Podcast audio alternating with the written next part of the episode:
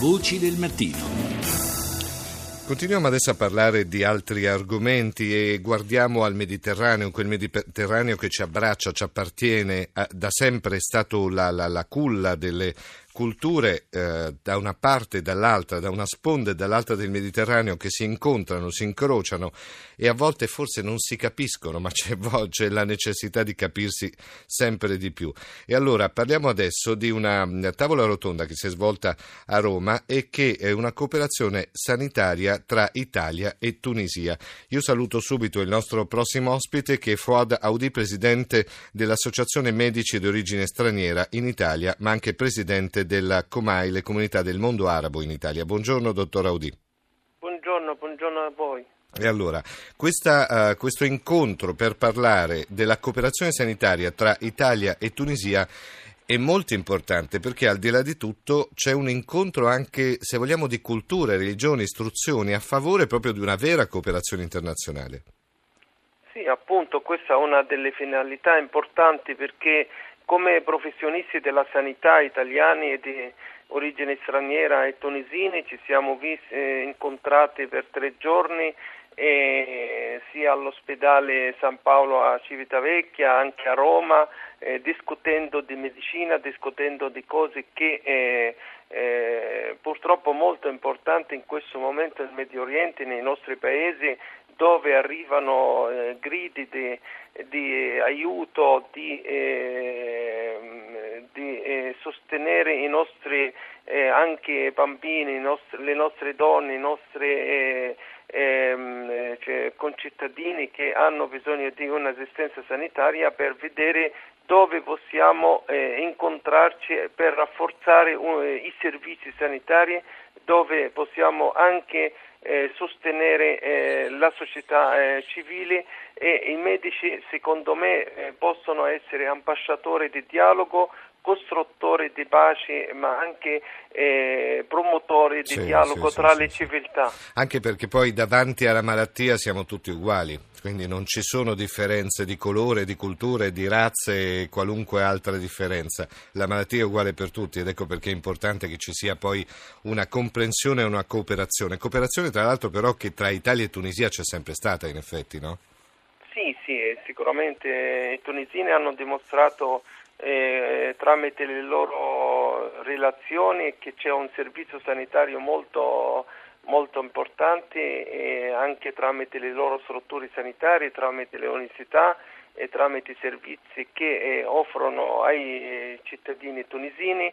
E l'Italia su questo, devo dirlo eh, anche in modo orgoglioso da cittadino italiano, veramente sta dando una lezione a tutta l'Europa a costruire ponti, ad aiutare i nostri eh, paesi, è molto amata nei nostri paesi per i servizi proprio sanitari e anche per le, le aiuti eh, che sta dando in questo, in questo campo. Eh, loro hanno messo in eh, evidenza che hanno bisogno di ehm, sostenere tre eh, specializzazioni importanti, chirurgia pediatrica, eh, chirurgia oncologica e eh, chirurgia eh, in, in, generale, ma specialmente per i tumori. Abbiamo fatto eh, anche una giornata di prevenzione con la comunità tunisina domenica 16 dove la comunità tunisina è stata assistita proprio dai medici tunisini qua con i medici dell'AMSI eh, per prevenire le patologie cardiovascolari e anche i tumori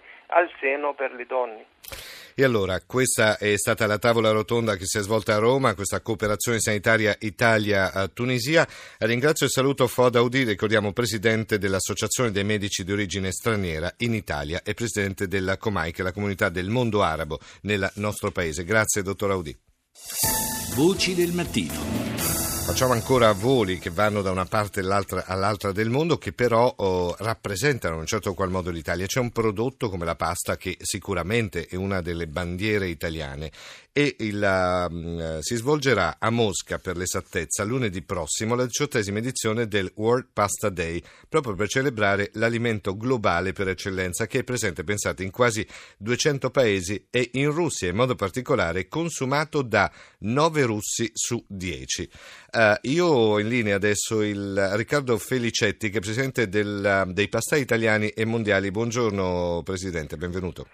Buongiorno, buongiorno a voi, buongiorno a tutti gli ascoltatori. Ma questo dato è reale? 9 russi su 10 mangiano la pasta? Eh sì, 9, 9 russi su 10 è un dato reale ed è un dato che affonda le sue radici quasi 200 anni fa, quando i marinai meridionali, i marinai di Napoli, sì. eh, arrivavano nei porti del Mar Nero a prendere il grano duro che veniva dall'Ucraina e dalla Russia che eh, aiutava a fare questo prodotto meraviglioso che è la pasta che poi veniva esportato in tutto il resto del mondo. Eh, quindi pensiamo anche all'indotto economico che c'è intorno alla pasta.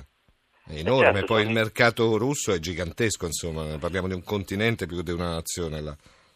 Il mercato russo è un mercato estremamente importante, anche se negli ultimi anni ha dovuto subire eh, la pressione dell'embargo che eh, direttamente non ha, non ha preso la pasta, ma ha coinvolto altri prodotti dell'agroalimentare italiano e mondiale e questo ovviamente ha ridotto anche gli acquisti della pasta. Sì. Però noi andiamo proprio in Russia per ribadire questa grande tradizione, questo grande legame che c'è tra la pasta italiana e il mercato russo e per fare in modo che eh, ci possano essere delle altre spinte per ricostruire questo mercato perché ci sono delle potenzialità enormi.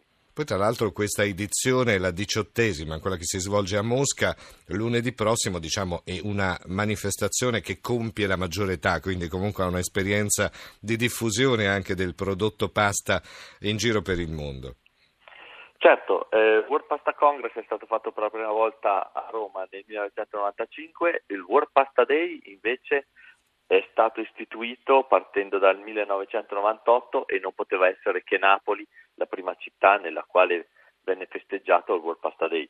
E abbiamo pensato proprio che il diciottesimo anno doveva eh, coincidere con questo evento a Mosca, Mosca che comunque è una delle città, oltre che la capitale di una delle nazioni, che potenzialmente è più importante per eh, la pasta e per la pasta italiana in particolare. I numeri della pasta nel mondo, io stavo leggendo e sono curiosi perché sono giganteschi, si parla di 14,3 milioni di tonnellate di pasta prodotte nell'anno scorso in 52 paesi e la pasta come parola è una delle parole più uh, scritte su Google, sul grande motore di ricerca, quindi questo ci fa capire quanto la pasta sia veramente una sorta di bandiera a livello mondiale per uh, questo prodotto di eccellenza del nostro paese. Io ringrazio Riccardo Felicetti, presidente dei pastai italiani e mondiali e buon lavoro per uh, questo World Pasta Day che si svolgerà lunedì a Mosca, la diciottesima edizione.